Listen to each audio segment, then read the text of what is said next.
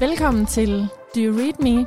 En podcast, hvor jeg, Karoline Kjær Hansen, Og jeg, Cecilie Strøgaard. læser bøger af kvindelige forfattere og taler om, hvordan de påvirker os. Ja. Og den bog, som vi skal læse i dag, den, eller vi har læst til dagens afsnit, den har jeg glædet mig til at tale om. Også mig. jeg har glædet mig meget, fordi det, jeg synes, der har været... Det, der faktisk er lidt sjovt, det er jo, at øh, ja, vi skal læse øh, Stine Pilgaard. Min mor siger, og jeg føler virkelig, at jeg er den eneste på planeten, der ikke har læst Stine Pilgaard. Det har du også, tror jeg. Ja, i hvert fald sådan øh, øh, blandt kvinder på vores alder, eller der synes, Også, altså også ældre kvinder. Ja, også ældre kvinder. Men der er i hvert fald mange, der har læst Stine Pilgaard, og hun er jo blevet lidt af et fænomen, synes jeg. Øhm, og nu ved vi jo også, at der kommer en film. Meter i sekundet bliver optaget som film. Som Hella Juf instruerer. Ja, lige præcis. Og den foregår i Vestjylland, og Anders Akker er vist med også, ikke? Mm, han skal spille sig selv. Ja. Sådan total meta. Ja, det er meget sjovt. Jeg glæder mig til at se den film. Øh, men det er jo så også det, der er sjovt ved det, det er, at jeg har jo ikke læst Meter i sekundet. Jeg har ikke læst noget jo. Så, øhm, Hvorfor, hvorfor har du ikke læst Sekunder? Jamen det, det ved jeg heller ikke. Jeg har ikke nogen grund. Altså det er simpelthen bare, fordi jeg ikke, jeg er bare ikke lige kommet dertil. Den har bare øh, været på min liste, og jeg har ikke nået det endnu.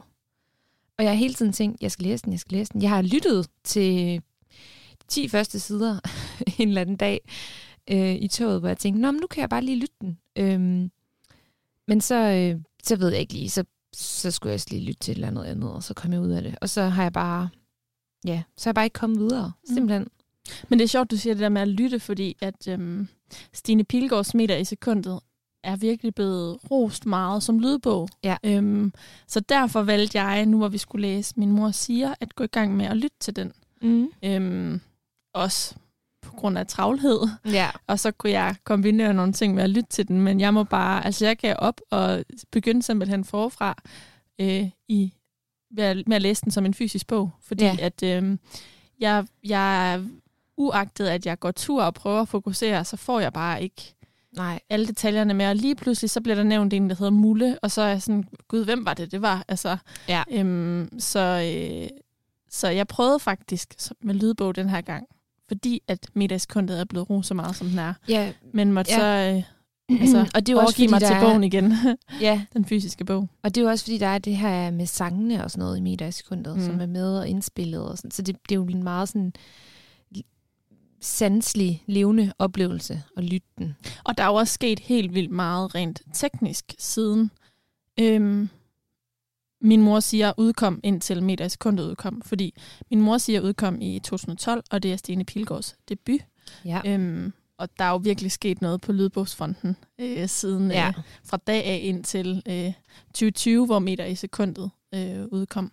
Så, øhm, så jeg havde forventet heller ikke at få samme oplevelse, men jeg tænkte bare, at det jo godt kunne være, at bogen havde noget af den samme sådan musikalitet, eller sådan Ja. noget, m- altså hvordan afsnittene er bygget op, eller karaktererne er, som gjorde, at det ville være velegnet som lydbog. Mm. Og det er det sikkert også, det er bare fordi, jeg ikke er særlig god til at lytte til lydbøger, selvom jeg faktisk prøver at øve mig i det. Er du det? Nej, jeg er også dårlig til det. Jeg har, jeg har kun næsten dårlige erfaringer med det, men jeg har også givet hurtigt op. Altså, jeg har virkelig været dårlig til at, at sådan gøre det, og insistere på at gøre det. Øhm, og det er, det, det, det er nemlig mærkeligt, at man er dårlig til det, fordi jeg lytter til så mange podcasts. Altså, jeg lytter jo til to podcasts, podcasts om dagen, tror jeg næsten, altså i gennemsnit, ikke? Øhm, og hvorfor kan jeg så ikke lytte til en lydbog? Det giver ikke nogen mening, fordi jeg, jeg er så vant til at have, have, og jeg lytter til meget samtale podcast og meget ord og meget snak og sådan noget. Så det der med at, at have ord inde i hovedet hele tiden, det er jeg egentlig vant til. Men der er jo også en kæmpe forskel på at lytte til en samtale-podcast og lytte til en lydbog. Selvfølgelig er der det. Men øhm, ja, jeg tror også, jeg skal have det på min to-do og blive bedre og øve mig lidt. Mm. Måske skulle jeg lytte til en lydbog her i påsken. Ha' det som en... Øh, Det skal du ikke sige, fordi at... Øh, Ja, i påsken 2022. vi optager i april 2022 lige nu. det er måske Ja. lige gå tilbage. Det er bare fordi, vi ved ikke, når det her det udkommer. Nej. Vi klipper det ud. øhm, det er rigtigt. Jamen det...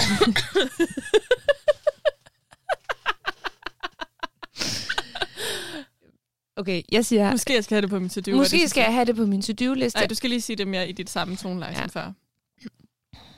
Jeg siger det kun, fordi jeg ved, hvordan der er det. Ja. Måske skulle jeg have det på min uh, to-do-liste.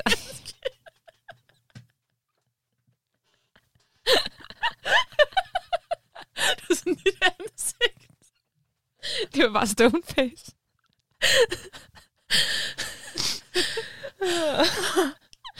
ja, okay. Godt, vi ikke sender live. okay, okay. jeg prøver lige igen. Ja, måske skulle jeg have det på min to-do-liste, og så skulle jeg sætte mig for og sige sådan, nu, altså den her måned, lytter jeg til en øh, lydbog. det må jeg vel godt sige. Nej.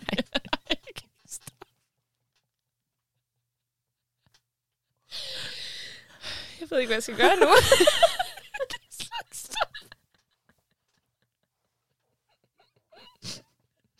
Okay, der kommer syv minutter, du bare klipper ud nu. Ej, jeg græder helt, for jeg griner så meget.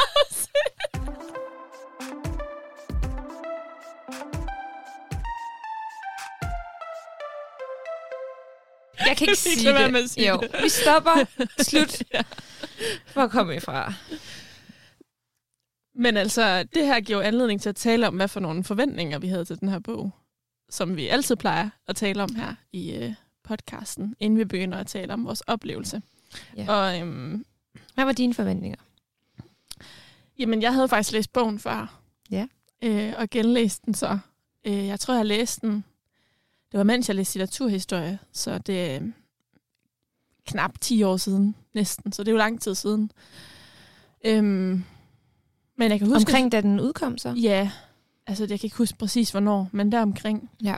Øhm, og jeg kan huske, at jeg synes, den var god, men jeg kan heller ikke sådan huske præcis, hvad den handlede om. Jeg kan mere sådan huske en sindstemning. Altså sådan en følelse, den gav mig, at ja. den var god. Og, og jeg kan tydeligt huske, at den havde det der humorelement, som meter i sekundet også har. Altså sådan... Ja. Øhm, ja, en meget sådan sarkastisk eller sådan, Stine Pilgaard har bare en helt særlig humor, en helt særlig måde at skrive humoristisk på, og jeg synes, at det er sådan, det rummer både sarkasme og ironi, ja. og også humor. altså sådan, Satire det, kan man næsten kalde det. Ja, altså ja. det der, og, og så, ja, altså, men samtidig så er det også sådan, altså der er også noget realistisk ved det, hun skriver frem, ja. eller noget genkendeligt Klart. i de situationer, som hun skildrer. Så, øhm, så jeg kan huske, at, at det øh, var også en af årsagerne til, at jeg gerne ville læse Min mor siger igen, fordi jeg var rigtig glad for at læse Meter af sekundet. Øhm, og ja, fordi jeg knap nok kunne huske, hvad den egentlig handlede om, min mor siger, men bare havde den her følelse af, at den var sjov, mm. så tænkte jeg, at den ville være en fin forlængelse af meter i sekundet. Øhm, og så synes jeg, øh, lige det skal nævnes, hvordan bogen egentlig ser ud, fordi det er egentlig en ret lækker bog, ligesom Tove Ditlevsen var. Altså det er sådan en hardback, jeg har i hvert fald. Ja. Øhm, og så har den et øh, hjerte ude på coveret, øhm, og det er der flere bøger, flere bøger kvindelige forfattere, der har. Altså det er ligesom et motiv, der går igen. Og vi talte faktisk også om, at vi fik lavet vores øh, cover til podcasten her, om det skulle være sådan et, et ja. hjerte, fordi der, det er sådan et det er det, på en eller anden måde blevet et kvindesymbol. Ja, og det, og det du mener med et hjerte er jo organet. Ja, altså organet lige hjertet. Lige præcis. Så det er ikke bare et, et, et, altså et hjerte, men det er simpelthen det her, øh, den her store kraft. Et anatomisk hjerte, tror jeg, man vil Ja, det. det vil man nok kalde. Et anatomisk hjerte, som jo, som jo næsten dunker rødt her, og man kan se øh, blodårene, og man kan se, øh, man kan vel også se blodet, eller sådan øh, størknet blod, ikke? Ligner det lidt på den her tegning. Ja, og så øh, er der jo så faktisk en pil, der går igennem hjertet. Ja. Og det er fordi, at bogen handler faktisk rigtig meget om hjertesorg. Ja. Eller kærestesorg. Lige præcis. Øh, det er ligesom temaet. Øhm, så hvis man sidder derude og har kærestesorg, så vil jeg sige, at så kan man i hvert fald meget vel læse den og ja, det spejle sig i noget, der er måske at få en god griner på os. Ja, lige præcis. Det er ikke, sådan, øh, det er ikke på den der måde, hvor man sådan bliver taget helt med ned i sølet og ligger og græder endnu mere. Det er sådan en rigtig god, øh, lidt ligesom sådan en feel-good-film, man har brug for, når man har kærestesorg eller hjertesorg så er den her bog også øh, et godt bud. Mm. Men jeg tror faktisk, at, altså, fordi jeg vil gerne allerede nu sige, at den læseoplevelse, jeg havde den her gang, var ikke lige så god, som jeg huskede den, jeg havde tilbage for de der knap 10 år siden. Nej. Øhm, og jeg tror, det er fordi, at jeg selv har rykket mig i de, i, i de år, men også fordi, at jeg måske havde flere øh, heartbreaks øh, dengang. Altså ikke fordi, at jeg havde super mange kærester, men datede mange forskellige. Øhm, og ja, ofte fik den der følelse af nederlag eller øh, sådan skam er det jo også, øh, ja, ja. Når, når nogen går fra dig, eller noget i hvert fald ikke lykkes på den måde, som man havde håbet. Altså skuffelse, øhm, og også øh, selvbebrejdelse, og samtidig vrede nogle gange over for den anden. Altså det er jo virkelig sådan et, øh, en rutsjebanetur øh, gennem hele følelsespektret, man kan komme igennem. Så måske har det noget med det at gøre, men måske har det også noget at gøre med, at jeg også er blevet ældre, og ikke har helt det syn på min mor. Nu hedder den jo Min mor siger, og moren spiller også en relativt stor, stor rolle, rolle ja. i, øh, i, i bogen. Og altså, jeg synes, den her mor er meget mere irriterende end min mor i dag.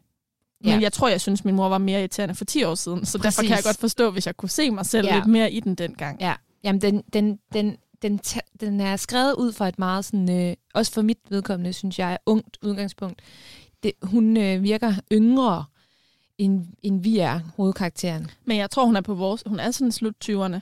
Jamen, det kan godt være. Men hun, hun, hun går på universitetet og skal skrive speciale. Ja, det er rigtigt. Hun skal jo skrive speciale, så hun er jo selvfølgelig i 20'erne. Men... Og faktisk så slår det mig lige nu, at sidst jeg havde øh, hjertesorg, det var, da jeg sad og skrev speciale på universitetet. Ja. Og det er en rigtig, rigtig hård proces, fordi altså, det at skrive speciale, det, Man er meget det, det er bare noget, du selv skal igennem på en eller anden måde. Ja. En, en, en læringskurve, du skal igennem selv, og in, du kan ikke rigtig få hjælp til det. Nej. Altså, du kan få støtte og opbakning, men, men du skal igennem en proces selv, og sådan er det også med hjertesorg. Ja. Og at de to processer ligesom rammer sammen, det er ja. bare en massiv mur at løbe ind i. Altså. Øhm, men på en eller anden måde, i mit tilfælde, så blev jeg faktisk mere produktiv i forhold til specialet, fordi jeg bare var sådan, så brugte jeg min energi på det. Det gjorde jo ikke følelsen af at være knust mindre. Øhm, men Nej. på en eller anden måde, jeg var også meget vred. Altså, så brugte jeg også... Det var sådan en... Vredesenergi. Ja, som, men det er jo også nogle gange... Rent fagligt. Ja, og så kan jeg forestille mig, det der med at have et projekt, ikke? Altså, det er jo også det, vi ser her i bogen, at, at når, man har, når man er nede, og når man er knust, og man, øh, man synes, det er hårdt, så, så kan man også have brug for det der med at lige at lede tankerne på noget andet og have et projekt. Og hvis man har et projekt, der varer som et speciale i næsten et halvt år, så har man i hvert fald det, man sådan kan kanalisere sin energi over på, og så kommer man lidt væk fra de der øh, hårde tanker, man har med sig selv i den der proces med kærlighed. Men jeg, øh, jeg havde jo ret høje forventninger, fordi jeg har jo ikke læst Stine Pilgaard, men alle har jo læst Stine Pilgaard, og alle har jo snakket om Stine Pilgaard. Så jeg har jo ikke hørt på andet end, at nej, hun er så fantastisk, og læs, læs, læs og sådan noget. Så mine forventninger var jo tårnhøje til at læse den.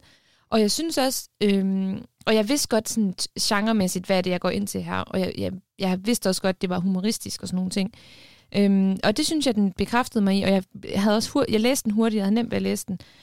Øh, jeg tror, den er ikke så lang, nej, den er 160 det, den er kort, og den er let læst. Jeg, jeg læste den nok på tre dage eller sådan noget. Og det er virkelig en bog, man skal altså, man meget vel kan begynde med, hvis man har lyst til at komme i gang med at læse, fordi det er sådan korte afsnit. Du ja. kan meget, altså, dels er den kort, men den er nem at læse, men det er også sådan øh, typografisk delt op, så en, et afsnit er nærmest på to sider, så du kan nemt sådan lige det kan godt gøre, hvis man så siger, Nå, jeg tager lige et afsnit mere, jeg tager lige et afsnit ja. mere. Det er lidt nemmere, når det er sådan nogle korte afsnit. Klart, helt klart.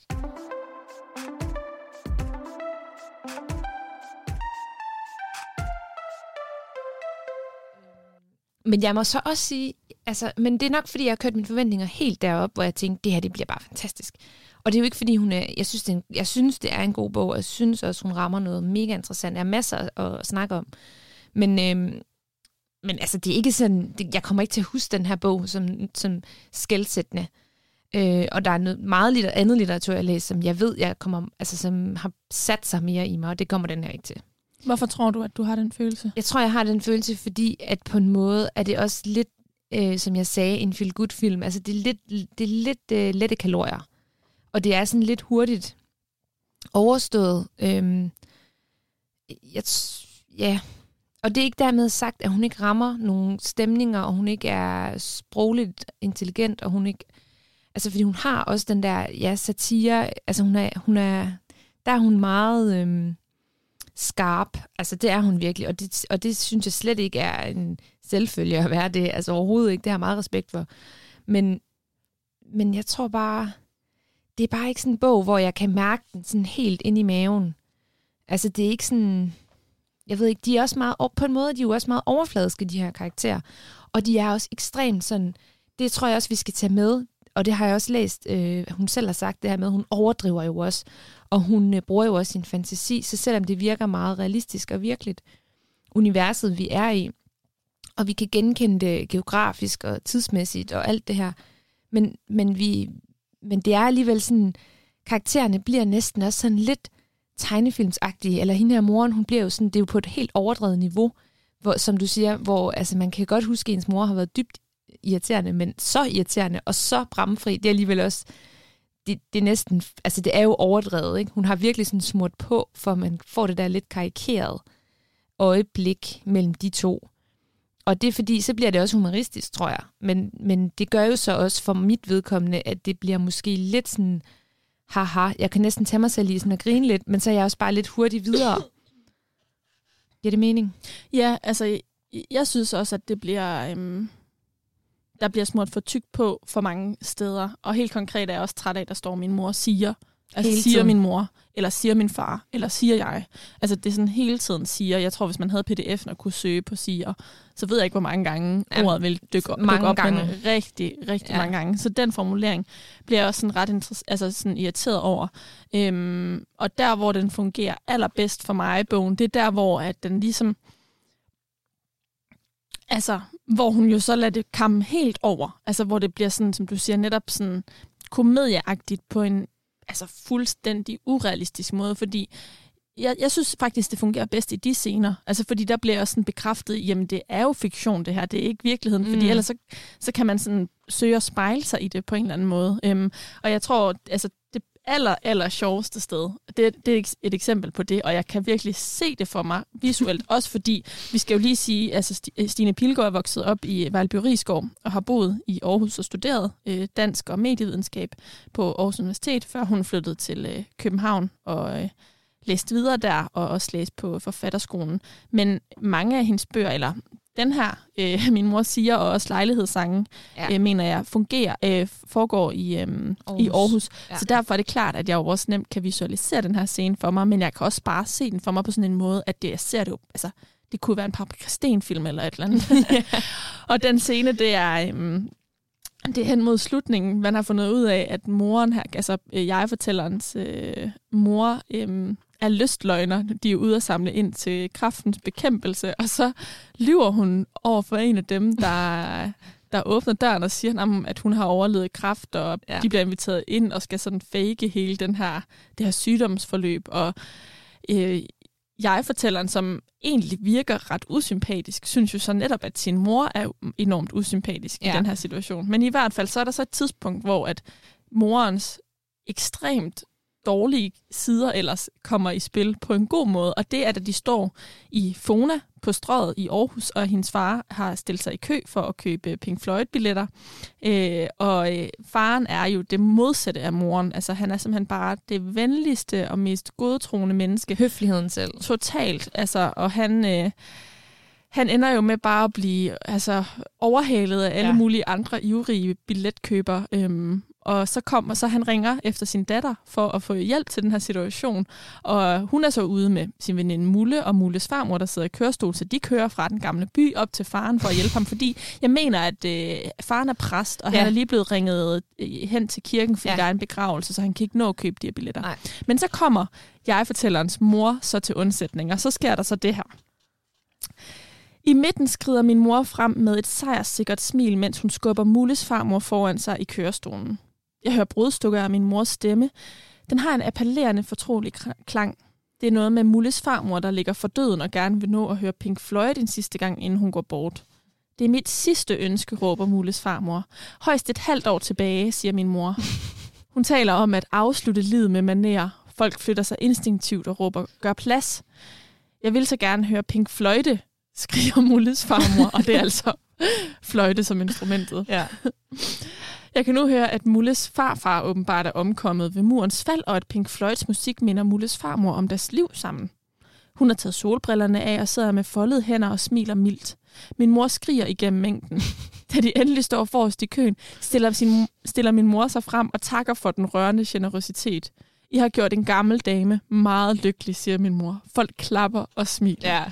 Altså, og det er jo sådan en totalt urealistisk situation, ikke? Altså, øh, Og det er, at sådan, det, der, det er helt filmisk med, at de klapper. Ikke? Man kan lige de se står der det i. Fona, og der er den der lange kø, og så alle den åbner sig ligesom. Altså, øh, og der synes jeg, at det fungerer, fordi det bliver taget altså hvor at jeg bliver bekræftet ja. i, at det her er fiktion. Men der, hvor at det sådan grænser, for eksempel øh, moren blander sig i, hvorvidt øh, datteren skal have øh, pi- pizza, når hun har tømmermænd, eller øh, Ja, der, er, det, øhm, der er hele tiden... råkostsalat. Altså sådan, det. Ja. det bliver bare sådan... Det er lidt for ofte, der kommer sådan nogle kommentarer, hvor at jeg tror, mødre kan komme med den slags kommentar, men ikke i den mængde, som de kommer Nej. i her. Men det er jo det der med, som du også siger, de bliver hinandens modsætninger. Og det, og det er der, hvor det, hvor det nok også er et meget bevidst valg, hun har taget Pilgaard om at karikere dem og gøre dem til modsætninger. Så moren bliver ved med at være hende, der, ja, min mor siger, hun siger og siger, og man burde og skulle og skal, og hun bliver den der sygt irriterende lille øh, djævle, der sidder på skulderen af en hele tiden og har en holdning til alt, og ved altid, om noget er rigtigt eller forkert. Og faren, han er jo den der helt sådan overbærende karakter, det modsatte. Han har jo ikke en holdning til noget, og han er bare sådan, ja, ja, men der er for eksempel også på et tidspunkt, hvor det er sådan, det er jo kun jul en gang om året, ikke? Han er den der type der, der hele tiden bruger sådan nogle udtryk, fordi øh, nu skal vi også lige hygge os, altså nu skal det heller ikke være så alvorligt, og sådan, og, Og han er typen, der lader, som om han er en påskehare. til ja, han lader som om, og altså han, gamle datter, øh, der, og han det kommer putter- stiller den her kurv, og så løber, og så siger hun, hallo far, så han sådan, det var påskeharen. Ja, præcis. Og han putter også øhm, chokolade i hendes julesok. Så han, sådan, han behandler hende som et barn. Altså han- har kører videre på den der bar- børnerelation. Men han er også irriterende, fordi han, sådan, han har fået en ny kone jo. Øhm, og de bor, Forældrene er skilt, Ja, forældrene er skilt. Øh, og de bor jo på den her præstegård, faren og den nye kone. Og, øhm, og hende her, moren, hun er jo så for meget i så mange sammenhænge, også over for ham. Hun kommer med alle mulige anmæsende kommentarer. Og faren, han siger jo aldrig noget. Han siger aldrig sådan, ej, nu må du lige, eller han overhører jo også ting, hun, moren siger til, til jeg-personen, som er datteren, hvor han jo kunne bryde ind og sige sådan, ej, sådan taler vi ikke til hinanden. Men det gør han ikke. Altså, han lader, han lader bare hende køre fuldstændig, og så er han bare mester passiv. Og det er der, hvor han bliver sygt irriterende, ikke? fordi man er sådan, kom nu ind i kampen. Altså, Ja, det er der, hvor det også bliver sådan for stereotypt, fordi at det fremstiller jo virkelig også manden som den svage, og kvinden som den skrappe. Men jeg synes egentlig, at nu hvor vi taler om det, så kan det være, at min holdning egentlig har ændret sig. Men jeg tænkte egentlig umiddelbart, fordi vores hovedperson er jo lesbisk, mm. øhm, at, at, at det synes jeg egentlig sådan bliver flettet ind på en rigtig fin måde, uden at det sådan bliver i tale sat alt for meget. Ja. Ja. Altså, der er Mulles farmor, som i tale sætter det og sådan noget. Og der er det jo egentlig bare realistisk, at der er, altså, det er jo, mm. det er jo utopisk, at folk ikke kommer med kommentarer stadig i dag, tror jeg. Ja, den Øh, ældre De fleste generation. vil opleve det stadigvæk. Øhm, så på den måde det er det jo bare et realistisk øh, element, men den måde, øh, jeg fortælleren taler om det på, og Mulle, hendes veninde, de taler om, om det på med hinanden, altså det virker bare som sådan en selvfølgelighed, altså øh, uden at det sådan Ja, det, det, bliver er så, karikeret. det, det har hun også valgt ikke at skrive ud. Altså, hun, Ja. hun har lagt dem mellem linjerne, så at sige. Altså, det, hun- der bliver jo Det egentlig... bliver ikke i tale men det, men det er en... det bliver det er bare en, beskrevet med hun, ikke? Lige Altså, præcis. altså det, pronomet. Og så slår det mig egentlig nu, om vi får bekræftet, at jeg fortæller en hund, men det gør vi da. det, er den, det er den fornemmelse, man i hvert fald har hele ja, vejen at, igennem. det, at hun er en kvinde. Ja. ja det, det må hun altså være, fordi mm. det... Ja.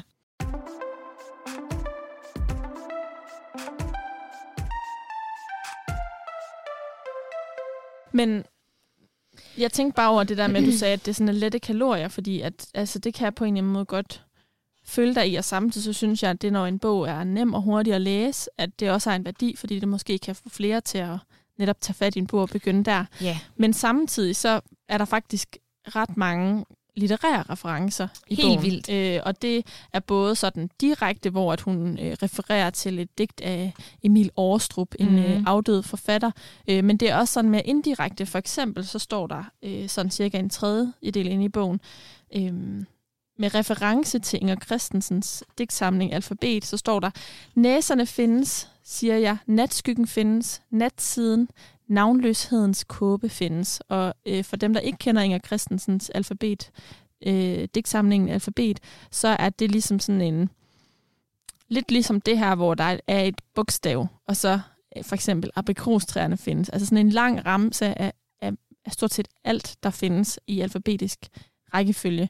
Øhm, og jeg har jo ikke fået bekræftet, at det er en reference til Inger Christensen, men det går jeg da stærkt ud fra, at det her det er så. Øh, på den måde vidner... Øh, altså, den, den er fuld af referencer, og den vidner jo også om den øh, tyngde, som Stine Pilgaard har som forfatter. Altså, at hun har studeret på universitetet Ja. øh, og, og altså, er meget velbevandret i både litteratur, men også andre popkulturelle referencer. Helt, der er jo Øhm. vildt mange referencer, også til popkulturen og til nutiden, og nu har du både nævnt, du har også nævnt Pink Floyd, øhm, Pink Fløjte, Pink Fløjte. øh, som og det, Mulles og jeg farmor synes vil også, sige. Ja, som, præcis. Og jeg synes også, det er vigtigt at sige, at altså, okay, det er måske også lidt hårdt sagt, det der med lette kalorier, fordi det er nok mere bare på den måde, at, at jeg bliver ikke sådan ramt følelsesmæssigt, men det er jo ikke et dårligt stykke litteratur. Det synes jeg er vigtigt at sige. Det synes jeg ikke. Det er meget velskrevet, og det der, som vi også talte om med, med Tove Ditlevsen, det er jo, at det at kunne minimeres. Altså, hun skriver kort, hun skriver præcist, hun bruger få ord, det er nogle korte sætninger. Øh, Og der er et klart handlingsforløb. Og Altså, der er en hjertesorg, som, hun kommer, Ja. som vi godt kan sige, hun kommer ud af. Hvordan hun kommer ud af den, må man læse sig til. Men der er ligesom et klart handlingsforløb, og der er også, vi begynder med, der er cirka 10 måneder til morens 60-års fødselsdag, Ja. ja. og så slutter vi ved, ved fødselsdagen. Så der er sådan et klart plot på den måde. Ja, helt, helt, helt enkelt og, og nemt at forstå. Og, og på den måde er hun jo en meget øh, klog forfatter inden, fordi hun, hun også det den, og det er også det, jeg mener med den satire, hun bruger, fordi det er også meget sådan, altså det, det er sgu også bare på et mega godt niveau, altså det er meget præcist i virkeligheden. Det er nok det ord, jeg har let efter. Hun er meget præcis i sine skildringer, og hun er meget præcis i sin brug af satire, især for eksempel, nu læste du lige det der rigtig gode eksempel, ikke? Altså, vi er helt med på det, vi forstår det, og vi synes, det er vildt sjovt, ikke? Altså, sådan, det, det er meget sådan mm, aflæseligt på den måde, og, man er, og som du også siger, man er, man, er, man er også med på den overdrevenhed, der bliver brugt. Mm. Så på alle de der parametre, der synes jeg egentlig, hun leverer en virkelig fremragende bog. Øhm, det skal der ikke have nogen tvivl om. Jeg synes jo også, det er rigtig sjovt, fordi at, at der er så mange af de her scener, som du også siger, man godt kan genkende fra sin tidlige ungdom. Altså, og jeg kan sagtens også forestille mig egentlig, hvis jeg skal være ærlig, at hvis jeg øh, skulle igennem øh, et, et kærestesorg nu, altså hvis jeg blev single nu, og skulle virkelig igennem sådan en hård periode, ja, der er meget af det her, jeg vil kunne relatere til, tror jeg, og der var meget af det her, der vil tage sig ud i mit liv. Den der følelse af, fordi det, der sker for hovedpersonen, det er, at hun er blevet forladt af sin kæreste, og så er hun sådan, og hun er i gang med at skrive det her speciale, og det kan hun ikke komme i gang med, og hun kæmper med det, og hun orker det ikke.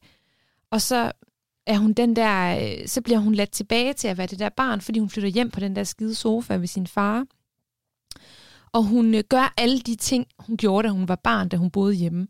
Og der er der alle de der referencer også til popkulturen med, hun ser et lille hus på prærien, og hun ser Horton-sagaen på sofaen. Alt det der lorte-tv, der kører om eftermiddagen. Og hun ligger også meget på den der sofa, og der bliver også nævnt øh, mange spiselige, der bliver nævnt nogle spiselige ting. Der er også noget med noget marcipan, og du siger også det der med påskeharen og sådan. Altså, og alle de der ting, det kan man bare se for sig, hvordan hun sådan bare ikke magter livet, og, og jeg, kan næsten, jeg kan næsten smage og lugte og genkende mig selv i hele den der sådan tilstand. Øhm, og hun rydder jo heller ikke rigtig op, og hun bidrager jo ikke rigtig med noget. Altså hun er jo meget sådan virkelig i den der tilstand af sådan, åh, jeg magter ikke mit liv -agtig. Øhm, og det synes jeg er meget sjovt, fordi det er den der barn-voksen øh, sådan crash, altså at man sådan er egentlig voksen, og man burde tage vare på sig selv, men så lige så snart man flytter hjem på den der sofa ved sin far, så bliver man et barn igen. Mm. Men altså, Nu siger du det her med, at hun ikke hjælper med noget, og jeg synes jo i virkeligheden, at hun er ret usympatisk, vores Ja, øh, jeg fortæller. det er og, hun det, også lidt. og det er mm, faktisk modsat min oplevelse af meter i sekundet, som hvis succes, øh, mener jeg, med, med den erfaring, jeg har, øh, også skyldes, at der er en jeg-fortæller, som på ingen måder gør grin med nogen. Altså, det er aldrig på bekostning. Altså, hum- humoren er aldrig på bekostning af nogle andres, øh, andre befolkningsgrupper. Altså, det er udelukkende på jeg-fortællerens bekostning, og det gør, at man ikke, at, at jeg-fortælleren på en eller anden måde i meter sekundet fremstår sympatisk, fordi at øh, den måde, personen omtaler andre på, i virkeligheden bare falder tilbage på jeg-fortælleren selv, hvor det er lidt anderledes her. Der bliver også skrevet nogle Øh, altså, moren fremstår også enormt usympatisk. Det gør faren jo også til dels, fordi han ikke siger fra. Men jeg synes, der hvor jeg fortælleren i min mor siger, fremstår mest sympatisk, det er, når hun har selvironi. For eksempel, når hun siger til sin far, kan vide, om man egentlig kan få øh, et ekstra tillæg fra kommunen af at være forældre til sådan en som mig, eller øh, ved lægen kan hun også finde på at sige, får du ekstra øh, tillæg ved at, altså hvor Ja. hun har den der selvindsigt, ja. altså lige så indad.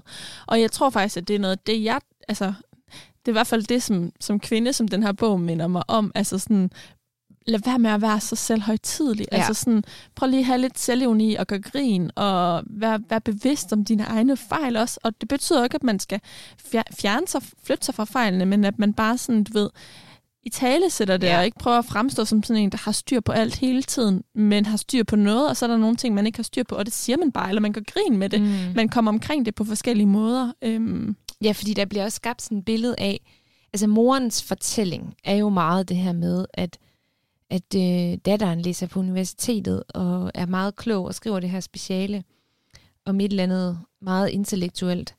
Øhm, Thomas Kingo ender det med at være. ja, det ender med at være Thomas Kingo, og, og det er jo fordi, hun sådan famler over os lidt, og hun ved jo ikke, hvad hun skal skrive om. Og Det åbner et dokument, hvor der intet står. Ja, og det er det der, og der kan man så sige, der bliver der jo så vist det der, altså at, ja, det, det går jo ikke så godt for hende, og det er jo ikke, fordi hun bare hjerner der ud af. Men, det, men billedet er jo meget fra morens side, at min datter er klog, intellektuel, men også sådan, der er også, lidt, der er også noget land og by, ikke? Altså det der med, hun bor jo i Aarhus, og hun, om, hun går jo rundt, hun bevæger sig jo i, de, i Aarhus centrum og på universitetet, og sidder i Venneløstparken, som øh, er i Universitetsparken i Aarhus. Øhm, og moren, hun bor jo så ude, i hvert fald i nogle gange, så bor hun jo ude i det her sommerhus i Amtoft, som ligger meget langt væk. Og, og der er sådan, jeg synes, der er hele tiden det der med, at moren, hun er derude for landet, eller sådan, kan du ikke følge mig i, det er sådan, hun virker sådan lidt sådan, øhm, også den der 60-års fødselsdag, altså det er meget på den der, Moren, hun har altid i verden. jamen hun er meget Altså. tid, men hun, det, ja, Og så samtidig så får hun, har hun, vil hun nok sige, hun har så travlt og Ja. ordner alting. altså, men hun, Ja, ja, det vil hun helt Altså. klart sige. Men der er sådan en eller anden sjov, sådan, øh, det er bare fordi, du snakker om det der med, at hun ikke har den der selvironi. Men det er fordi, det er også det billede, der sådan bliver kørt op, og det er hun så heller ikke med til. Hun nedbryder ikke de der barriere, altså hovedpersonen. Hun siger jo ikke til sin mor, Jamen, jeg har ikke styr på det, eller det sejler for mig, eller sådan. men det er sjovt. Og hun anerkender heller ikke sin mor, fordi der er nogle af gangene, hendes mor er vildt grænseoverskridende rigtig mange gange, men der er også nogle af gangene, hvor jeg synes, moren har totalt ret, hvor jeg nemlig har lyst til sådan at give det der hovedperson det der skub, fordi man bliver lidt irriteret på hende, fordi det er sådan, jamen, du må jo, altså så må du også tage vare på dit eget liv, eller sådan, du må jo også komme lidt i er jo gang. lige præcis, og det er jo også sådan, så finder moren en lejlighed til hende. Det er jo vildt sådan, Ja, præcis. øh, at det er humaniserende, at hun altså sådan, øh, beslutter sådan noget for hende, og samtidig så har hun jo bare boet nærmest øh, et, et år hos, på sofaen hos sin far, Ja. og han gør jo ikke noget, men det er sjovt, du siger det der med, at, at altså, hvordan der er der by- og land-clash også, fordi det er jo det, der også er i meter i sekundet, og Mm. det, som de har til fælles, det er, når, hvis man kigger på bagsiden af min mor siger, så står der, at det er en bog, der handler om øh, folk, der taler forbi hinanden. Og det er jo netop meget interessant, at jeg fortælleren øh, svarer heller ikke moren igen, eller sådan, når, når hun synes, hun siger noget åndssvagt, så gør hun ligesom bare med ud af den Ja. her tangent, og for, for sådan lidt at udstille moren. Altså, det er jo også sådan lidt ondt, Ja. eller sådan i stedet for at prøve at sige, prøv at høre her, det er sådan her, jeg har det, eller sådan her ser jeg på det. Altså, de har jo aldrig i virkeligheden en alvorlig samtale, og det prøver moren jo faktisk at have. Ja, det prøver hun nemlig. Og det, og det er lige præcis det, der egentlig, jeg tror, det er det, hun synes, der er interessant, Pilgaard. Det er jo, at hun, hun portrætterer jo de samtaler, hvor det går helt skævt. Og det går bare skævt, hver gang de taler sammen. Og det er nemlig det, så, så det er sådan noget med, moren hun kommer til at sige nogle ting, fordi hun taler jo bare fabrilsk. Og så lader det, det sådan øh, stå lidt i luften. Og det er for eksempel også øh, et eksempel på, hvordan det sådan accelererer her, hvor jeg også synes, moren er grov og går over stregen, men omvendt, så kan jeg også godt forstå moren lidt her, hvor hun øh, på side 73, min mor kommer ind i stuen og siger, at hun lige vil høre, om jeg havde fået lavet en aftale med studievejlederen. Jeg siger, at jeg har ringet fem gange, men ikke kunne komme igennem. Juletravlet, siger jeg. Folk går i panik. Min mor spiser no- nogle stykker af vores konfekt. Det er til de hjemløse, siger min far. Min mor siger, at det er også synd for de hjemløse. Virkelig synd, men at man må tænke på, at så har de heller ingen faste udgifter. Jeg spiser de marcipanstykker, der bliver skæve, og lader den lidt ujævne ligge med vilje. Så noget kan man ikke sælge i bazaren, siger jeg til min far. I øvrigt er jeg jo også selv hjemløs. Gud, hvor du klynker, siger min mor. Bliver du aldrig træt af at høre på dig selv? Min mor siger, at jeg skal passe på, at jeg ikke bliver overvægtig. Øh, en overvægtig samfundstaber, der aldrig får en uddannelse. Din ekskone antyder, at jeg er tyk, siger jeg til min far. Han ser forvirret ud. Og så fortsætter han lidt sådan derudad, ikke? Og det synes Den jeg... mor, hun er jo også meget direkte der, fordi det kan godt være, at alle møder har den frygt, men der er jo ingen, der siger det højt. Nej, nej, nej, det er nemlig det. Hun skal jo ikke sige det højt. Hun skal ikke, hun skal, det er noget, hun må tænke, men hun må da for guds skyld aldrig sige det. Men det er, sådan, det er det med, jeg mener, hun er streng. Altså, hun er jo mega streng, og det der med sådan, at øh, de hjemløse, jamen, så har de jo ikke nogen faste ud. Altså, det er sådan noget, hvad fanden snakker hun om? Det kan hun da ikke tillade sig at sige. Men hun, moren kommer alligevel hele tiden derud, hvor hun får lov til at sige det der med, gud, altså, hvor du klynker, og åh, bliver du aldrig træt af at høre på dig selv? Og det er der mange eksempler på, hvor at, altså, hvorfor siger hun ikke noget igen?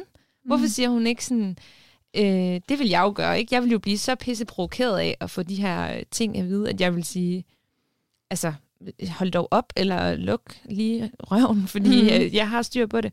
Men omvendt så er det også sådan, det der med, at hun har ringet til studievejlederen fem gange, det er jo en kæmpe løgn, ikke? Totalt. Så man er også bare sådan, kæft mand, altså det, det er også en vild Hun tilværelse. ligger, som hun har ret. Ja, det gør hun nemlig. Og jeg kan også godt blive lidt sådan, altså prøv nu lige at, at, at vende den her, øh, den her ulykkelighed, eller sådan, fordi hun, hun kører bare i det måned efter måned.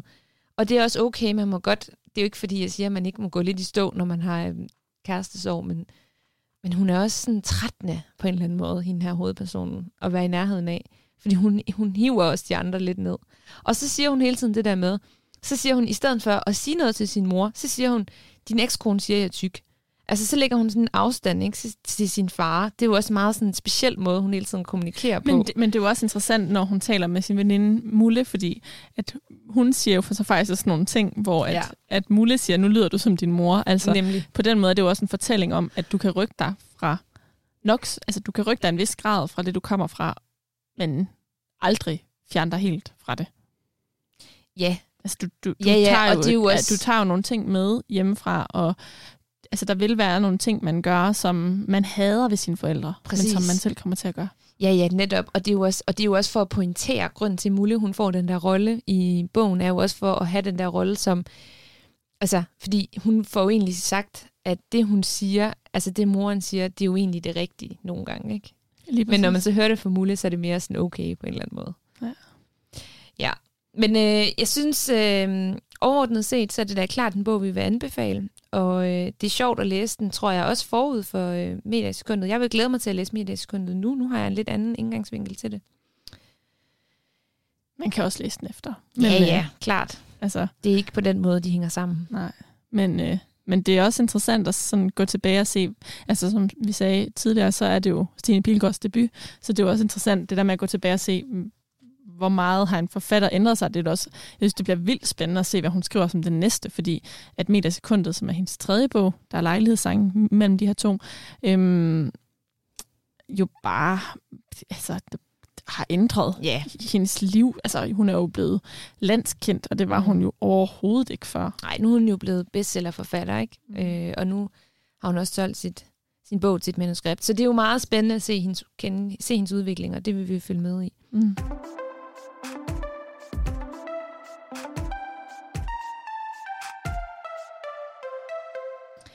Til næste gang, der skal vi læse noget helt andet, Karoline. Meget aktuelt også. Meget aktuelt, og meget, vi kommer til, at man kommer til virkelig at læse det med nutidens øjne. Det kan man næsten ikke undgå. Eller det kan man ikke undgå.